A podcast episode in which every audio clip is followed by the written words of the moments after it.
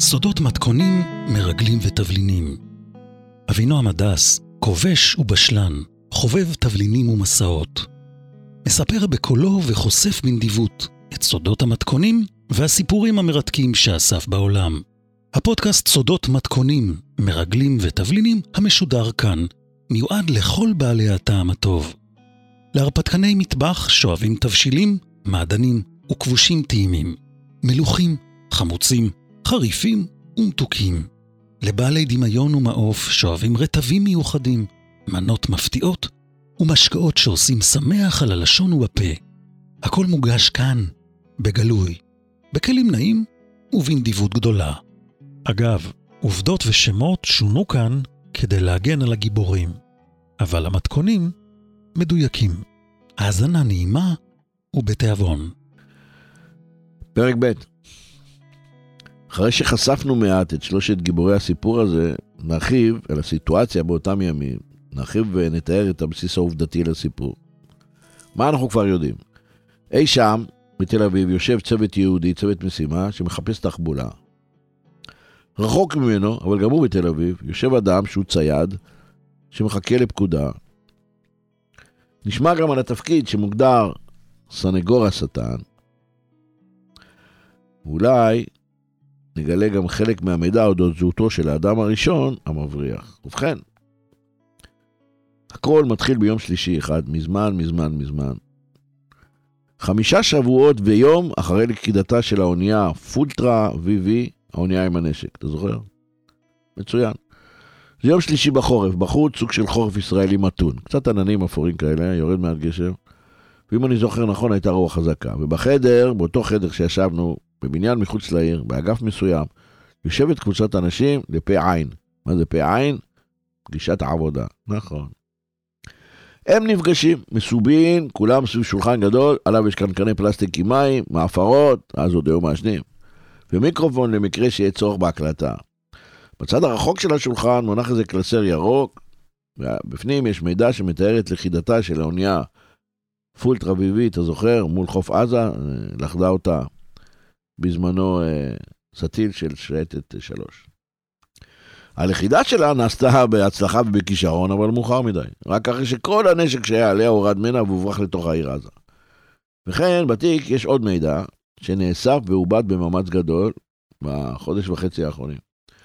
מידע על האישים שנמצאים כנראה, או נחשדים כאילו הם נמצאים כנראה מאחורי הקלעים של רכישות והברחות הנשק באוניות לרצועת עזה ולמקומות אחרים.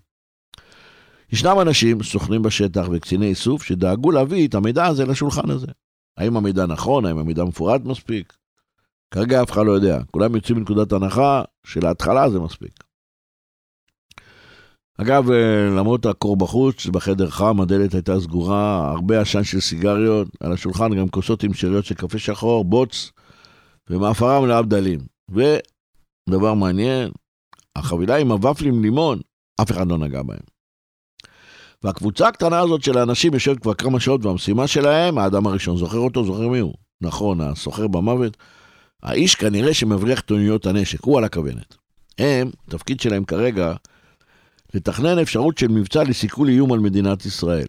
הם צריכים למצוא רעיון ובן אדם שיסכל את ההברחות של הכמויות האדירות של נשק לארגוני טרור מוסלמים. והמבריח על הכוונת, אותו צריך לעצור. השאלה איך, וכמובן מי. מי יצא אחריו?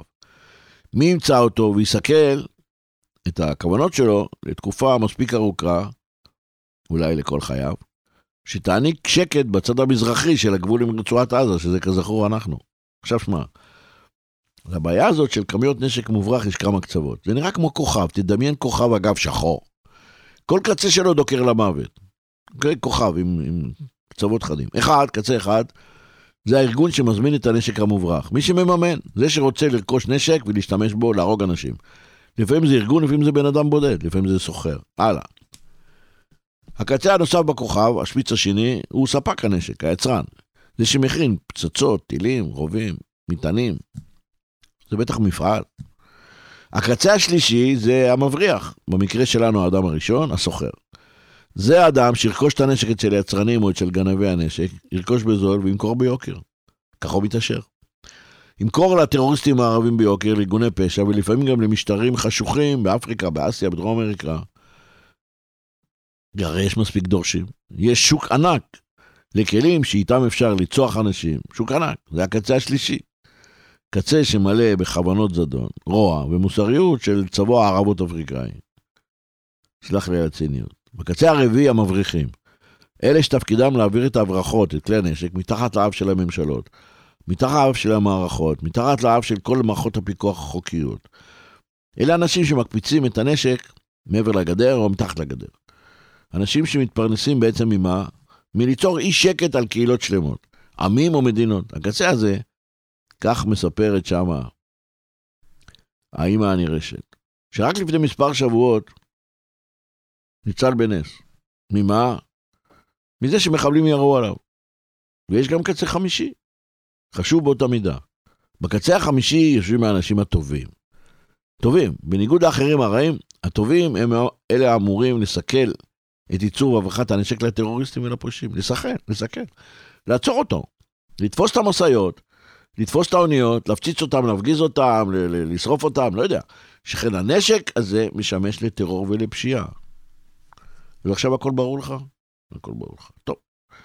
בואו נחזור לקבוצת האנשים שיושבת שם בחדר על יד תל אביב, חדר שמלא עשן סיגרות, וצריכה לאתר מה? נקודות חולשה. היא צריכה למצוא נקודות חולשה לפחות באחד מארבעת הקצוות הראשונים. למצוא את עקב אכילס אצל אחד מהם. כי אם יש איזה חרך או סדק, ואז ניתן לדחוף אצבע או סכין לתוך או הסדק, ודרכו להרחיב אותו, ולחדור דרכו ולהרוס את המנגנון השטני הזה, שמממן במיליונים ומבריח נשק בכמויות עצומות למטרות של טרור ורצח, ולפעמים גם שוד. ואתה יודע מה שמע, בעניין של חיפוש נקודת תורפה, אם אפשר, אז אולי למצוא נקודת תורפה אצל יותר מקודקוד אחד של הכוכב. ואז לבחור פעולה או שיטה לנטרול המערכת כולה. לבחור כלי, לבחור צוות אנשים, או אולי בן אדם אחד, תלוי במשימה. למנות לו פרויקטור, הפרויקט הזה, מנהל או מפקד, לאשר את השיטה ולאשר את האמצעים, ואז לבחור מועד, לבחור מועד ולהכות, אוקיי? נחזור לחדר שמלא עשן. המתח בישיבה גדול. מדוע? הזמן דוחק. הגברים והנשים שם מתאמצים מאוד, הם אנשים שאוהבים להצליח, אוהבים לנצח. כרגע אין להם שום רעיון או פתרון חד משמעי. הם מביטים אחד בשני דרך עננים של העשן של הסיגריות. אתה זוכר את הימים שכולם היו מעשנים וכל הבגדים היו ריח? אוקיי, היו ימים. נחזור לאנשים. בישיבה לאט לאט, מדקה לדקה, מתחילים לעלות כל מיני רעיונות. מוצגים רעיונות בצד עובדות. מניחים שם הכל על השולחן, הוכחות בצד הכשרות, רעיונות עובדתיים בצד פנטזיה ומניפולציה. כל משתתף שופך לדיון את הניסיון המבצעי העשיר שלו, את היכולת ההמצאה שלו, את כישוריו. כל אחד מנסה לייצר את הרעיון המוצלח והבטוח ביותר. וכולם ביחד מה רוצים? לסיים וללכת הביתה. עכשיו אתה שואל אותך, אתה שואל אותי מה אני עשיתי שם? שאלה מצוינת. ובכן, שמע, הצוות צריך לכתוב את הסיפור, כלומר לתכנן היטב את המבצע, ולי, כרגיל, ייעדו את התפקיד של דבל אדבוקט, סנגור השטן. אני צריך לייצר את האיפכא מסתברא. התפקיד שלי, עליי להעלות ספקות לגבי כל רעיון טוב או בכלל שצץ. הגישה הזאת של חיפוש הכשלים נוצרה כדי שהסיכונים יהיו מועטים והסיכויים יהיו גדולים. אנשי הצוות מקבלים את המידע מגורמי איסוף, ממקורות אנושיים, מהאזנות, מלוויינים, מאנשי מחקר. הם מקבלים מידע מכל מקור אפשרי. עכשיו, עם המידע הזה הם בונים את המבצע. אני לעומתם, אני זה שצריך למצוא את החור הזעיר שבסירה, דרכו עלולים לחדור טיפות המים שאחר כך יטביעו אותה. אני צריך למצוא את המסמר שיעשה את התקר. אני צריך למצוא את הפאנצ'ר שיעצור את הנסיעה. מחט בערימת שחת. עליי למצוא את התקלה שמסתתרת אי שם, את האפשרות הלא הגיונית והבלתי צפויה שעלולה להכשיל את המשימה, להפיל את המבצע ואולי לסכן את האנשים שיצאו למבצע הזה. שמע, אני יודע שהתפקיד שלי חשוב, אבל אני גם יודע שהתפקיד שלי הזה עלול לעורר עליי את חמתם של אנשים אחרים בצוות, כי זה אנשים שאני הולך לסתור את הרעיונות שלהם. אני עושה את העבודה הזאת כבר כמה שנים, ואני מאמין שנבחרתי אז לתפקיד הזה בזכות האסרטיביות שלי. אגב, גם זו תכונה שבקלות עלולה לעצבן כל מיני אנשים. לא כולם אוהבים אדם אסרטיבי, ואני אדם אסרטיבי. ונבחרתי לזה אולי גם בזכות הניסיון והיכולת שלי לחשוב במקוריות ובמהירות. ועוד דבר, אני ככה אני מאמין, היכולת שלי והירידה הקפדנית שלי לפרטים. אני מאוד קפדן. במקצוע שלי, כפי שאתה יודע, הוא תמיד אה, חיפוש אחרי המשמעות. היום, כשאני מלמד מנהלים, ומנהל, מנהל, מלמד אה, פוליטיקאים ודיפלומטים, אני מלמד את משמעות מילים ומעשים. אני מתעסק הרי בכוח של המילים, בשפה שהמילים מייצרות, בהשפעה של המילים על המחשבה, על המודעות, על הפעולות ועל המעשים. הכוח של המילים. ולמילים יש כוח אדיר. אז אני מאמין שנבחרתי אז לעבודה הזאת, שם, אצלם, גם בזכות היכולת שלי לאתר בעיות צפויות, גם אם הן בסבירות נמוכה. כי גם בעיה בסבירות נמוכה יכולה, קלק, כהרף עין, להרוס תוכנית שלמה. ועוד דבר, אני מאמין שיש לי יכולת להתבטא בבהירות במעט מילים. שמע, הצוות הזה אז, לפני המון שנים, היה צוות מצוין. אני לא זוכר את השמות, אבל אני זוכר את הפנים. כולם היו אנשים נפלאים, מאוד חכמים. אני מעריך מאוד כל אחת ואחד מהם. המומחיות שלהם זה דפאות. אתה יודע מה זה דפה? דרכי פעולה אפשריות. המומחיות שלי זה להטיל ספק. למנוע את ההשתלטות של השאננות. הקונספט, אתה זוכר קונספציה המפורסמת של מלחמת יום הכיפורים, הכישלון של הקונספציה. אז בדיוק כך, התפקיד שלי זה לדחוק החוצה רעיונות בינוניים ולגרום שנדון רק ברעיונות, איזה? נכון, המצטיינים, המצוינים. שמע, אתה יודע את זה מצוין. המידע שבזכותו התכנסנו שם בחדר ההוא, בחורף ההוא, המידע שנאסף הפעיל בארגון הרבה מאוד סנסורים. הרבה מאוד סנסורים. הרבה פעמוני אזעקה התחילו לצלצל שם.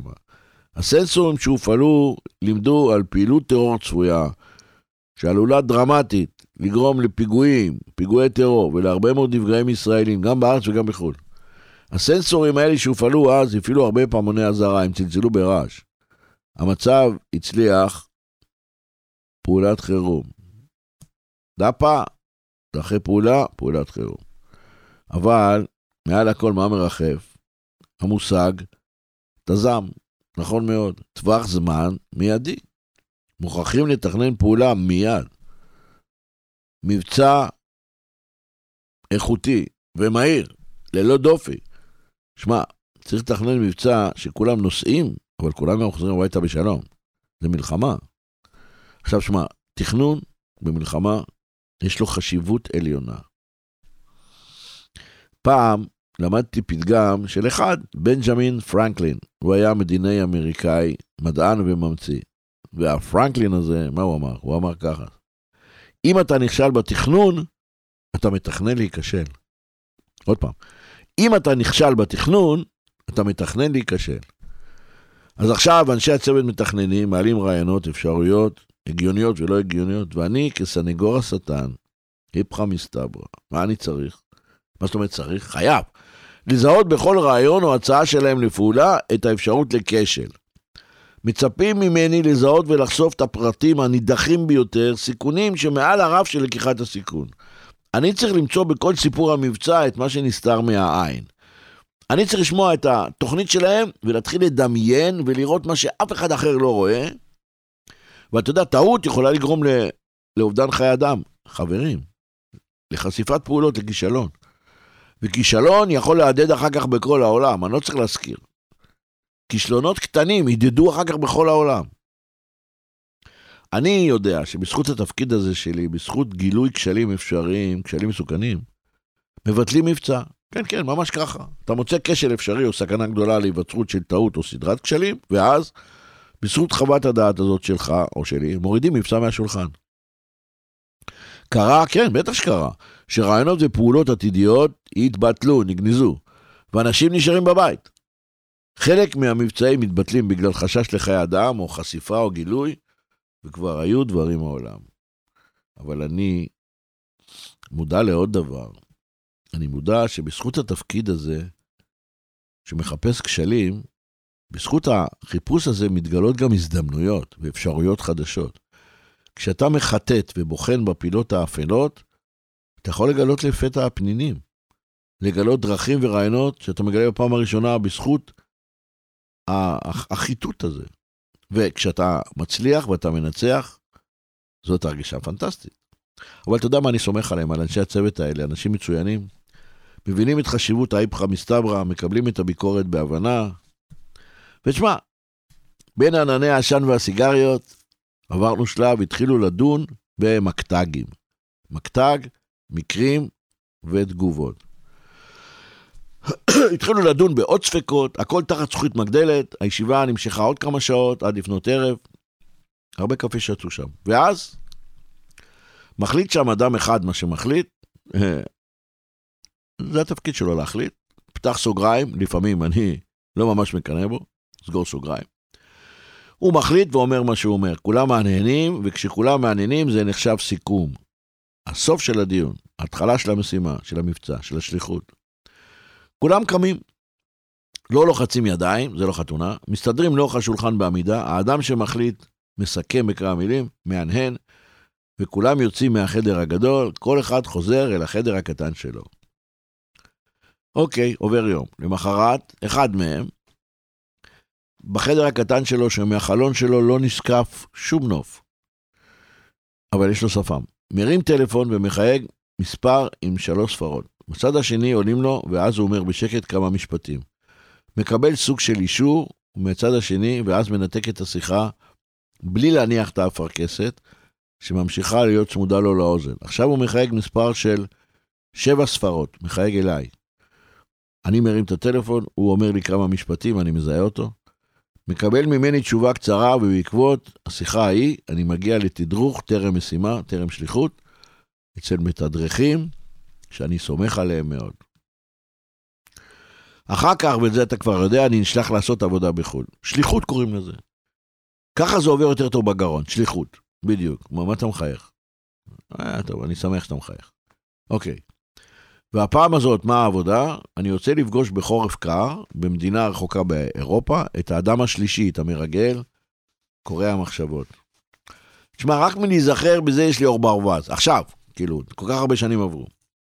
האדם הזה באירופה, האדם השלישי, אנחנו קוראים לו, האנשים ששלחו אותי לפגוש אותו, הזהירו אותי מפניו, אמרו לי, תשמע, הוא מסתכל עליך, הוא קורא מחשבות. אחד המתדרכים העיד שאפילו פעם פגש אותו מזמן לכמה רגעים, והוא חושב לפי המבטא שהוא ממוצע הונגרי. יכול להיות שאימא שלו או אבא שלו הונגרים, אבל לא בטוח.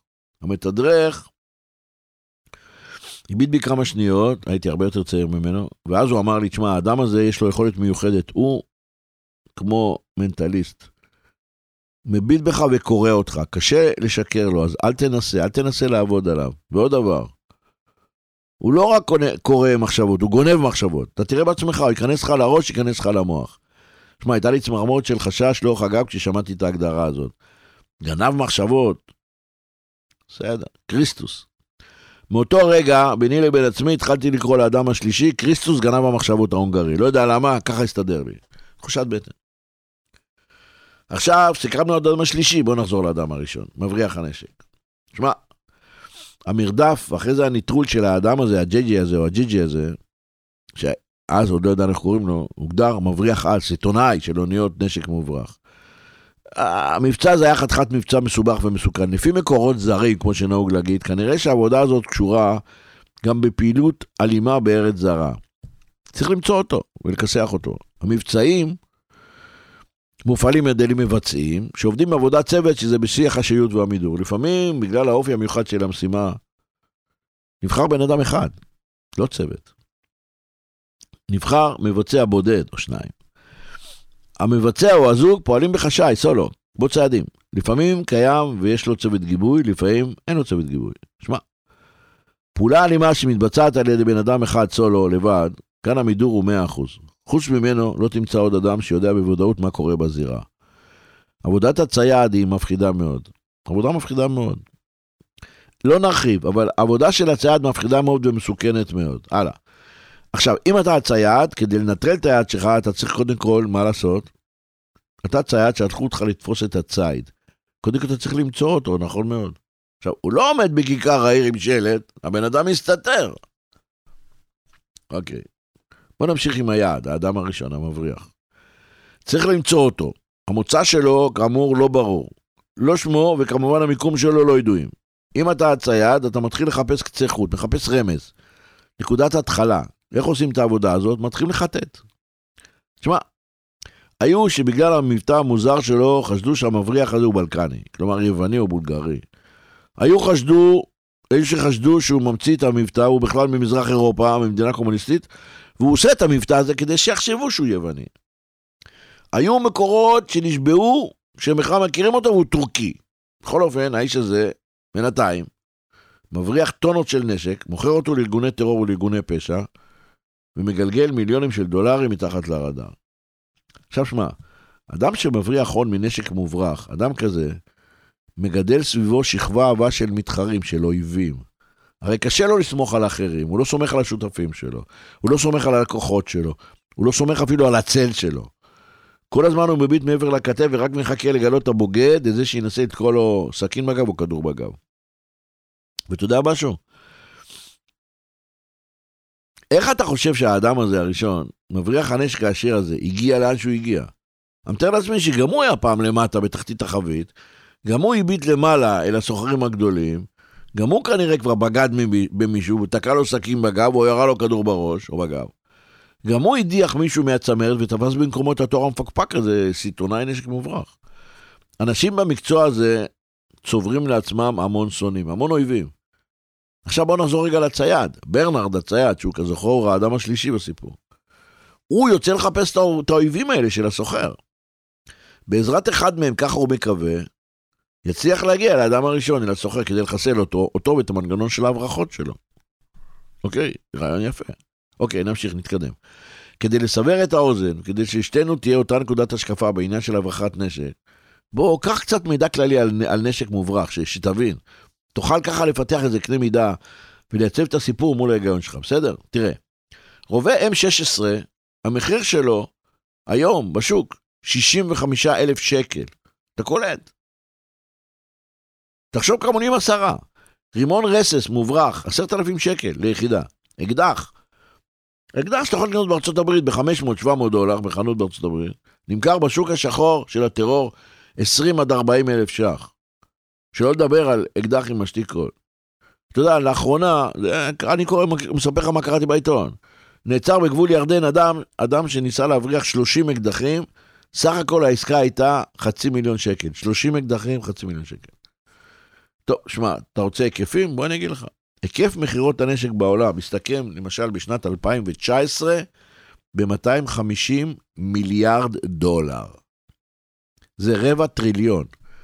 עכשיו, צא וחשב מה שווי הנשק המוברח יחסית לשוק הלבן, הרשמי לכאורה. ב-2019, מכירות נשק בעולם, רבע טריליון, 250 מיליארד דולר. אה, בואו נחזור למבריח. ג'י ג'י או רירי או ויבי זה שלנו, האדם הראשון, זוכר אותו? אז בימים ההם, בהתחלת שנות ה-80, מבריח כזה, פושע כזה, נחשב אדם שחצי משטרות העולם מחפשים אותו. ה-CIA, שירות החשאי האמריקאי חיפש אותו, האינטרפול חיפש אותו. משטרת גרמניה חיפשה אותו, היה לה חשבון איתו, משפחה, ממשלת מרוקו, צרפת. גם ארגוני מודיעין מסוימים חיפשו אותו. לנו במיוחד היה חשבון דמים עם הטיפוס הזה. על הכמות העצומות של חומרי חבלה שהיה מספק לארגוני טרור. שמע, כפי שאתה אולי זוכר, מטעם האינטרפול היה אז על הראש שלו פרס גדול. היה כמה עשרות אלפי פרנקים, לא זוכר בדיוק כמה. כמה עשרות אלפי פרנקים שוויצריים. זה לא עזר, אף אחד לא הלשין עליו. אף שוטר לא הצליח לתפוס אותו, לשים עליו אזיקים על הידיים. הגבר החמקמק הזה, שעוד אין לו שם, הצליח להסתתר היטב, היה מסתובב בעולם האפל שלו, עם החברים האפלים שלו, אם בכלל היו לו חברים. אמרו שייתכן והייתה לו משפחה או אישה, וייתכן שיש לו בית, ואז דרך האישה עולה למצוא אותו. אבל רוב המידע אודותיו עסק בכך שהוא מסתובב בעולם מנמל לנמל, שט רחוק מהעין, בספק יאכטה, ספק אונייה, שנראית די ישנה. עכשיו שמע, היה מידע על האונייה שלו. ואני אומר שוב, יכול להיות שהייתה לו יותר מאחת, אבל האונייה לכאורה, הישנה שלו, אמרו שהיא בכלל חדשה, רק מוסווית כישנה. אמרו שמה הוא עשה? שהוא קנה אונייה עם uh, גוף מוצלח, אונייה בת 40 שנה, עם הצבע שלה מתקלף, שהיא נראית כמו גרוטה, אבל הייתה אונייה בעלת מבנה מצוין לשייט מאוד מהיר, וצייד אותה בהסתר במנועים מאוד מאוד חזקים, ובציוד מקרם ונגד מקרם מאוד משוכלל, יחסית לאז, כן, שנות ה-80. העובדה שהסוחר, המבריח החמקמק הזה, הצליח להתחמק מהעוטפים שלו בצורה כל כך נפלאה, כנראה שהיה לו כישרון. שמע, הרבה חיפשו אותו, אבל אף אחד לא הצליח להתקרב אליו ממש. אף אחד לא הצליח להתקרב אליו ממש. עד שיום אחד. מכיר את הפתיח הזה? שלוש נקודות. עד שיום אחד. ובכן, יום אחד, על פי זר, מקורות זרים מסוימים, ואחר כך גם על פי כתבה בעיתון הצרפתי לאפיגארו, מישהו, כנראה או מתחרה שלו, או אויב שלו, או אדם בעל חוב, ככה העריכו בעיתון, מישהו הצליח בכל אופן להתקרב, לאתר אותו, להתקרב אליו ולנסות לחסל אותו. זה על פי הכתבה, רק על פי הכתבה. לא היה לסיפור הזה כל מידע או אישור מכל מקור אחר. לפי העיתון הצרפתי, מישהו אכן הצליח להתרגז על המבריח כהוגן, ופתח איתו סוג של חשבון דמים. ושלח כנראה מישהו להתנקש בחייו. ומישהו כנראה הצליח להתקרב אליו, לזהות אותו ולראות בו כמה כדורים קטלניים. עכשיו שמע, העיתונאי בלפיגרו, שהעריך, לאחר שהתייעץ עם מומחים, שכנראה היה מעורב שם נשק, ואיזה נשק? כתב שהמתנקש כנראה ירה בג'י-ג'י או ויבי מרובה אוטומטי, על פי הכתבה זה קרה כשהסוחר, המבריח הזה, היה על היאכטה, על האונייה שלו, בערך שישה מייל ימים מדרום לנמל של מרסיי בצרפת. המתנקש, ככה על פי העיתון, ירה בו והרג אותו. כנראה, אני אומר, אני אומר כנראה, מדוע כנראה? כי אמנם מאז אותו מקרה המבריח נעלם, אוקיי? הכתבה סיפרה או העריכה שהרוצח פגע בו מרחוק באמצעות רובה רב עוצמה, כנראה רובה צלפים אמריקאי שמכונה SAS, SASS, והכינוי שלו בצבא האמריקאי זה M110.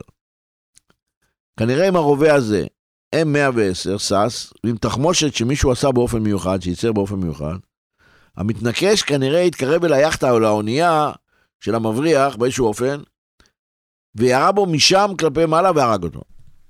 איך זיהה אותו? לא יודע. בעיתון היה כתוב שכנראה הרוצח עלה על האונייה של המבריח וזרק אותו למים. נטען בכתבה שאף אחד מאנשי הצוות של האונייה של המבריח, בסך הכל היו שם שבעה אנשים כולל הקברניט, אף אחד מהאנשים של הצוות לא נמצאו אחרי הירי, כולם נעלמו גם הם. אגב, הגופה של המבריח, שבעיתון קראו לו הבלקני, לא נמצאה. אתה רוצה לשמוע משהו? גם האונייה נעלמה, האונייה הישנה נעלמה. זהו. תשמע, בתל אביב בבניין מסוים ישבו אמרו, פיניטו לקומדיה? נפטרנו ממנו? כנראה שכן. כנראה שכן.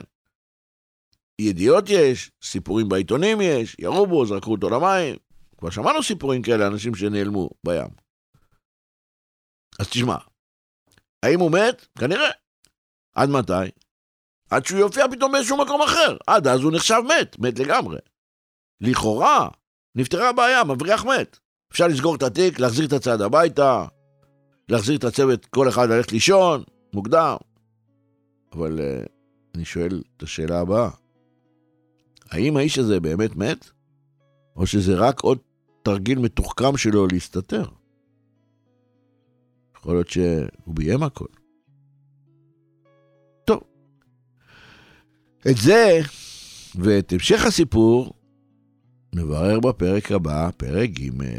בינתיים, אתם המאזינים, תנצלו את הזמן לעשות לייק, להירשם כמנוי כדי שתוכלו לקבל עדכון על כל פרק חדש שיעלה, או סתם אם בא לכם ונהנתם להקשיב. תשלחו לי הערה או שאלה או מחמאה, ותודה רבה לכם על ההאזנה, ותשמרו על עצמכם תמיד. זה סוף פרק ב', ניפגש בפרק ג'. להתראות.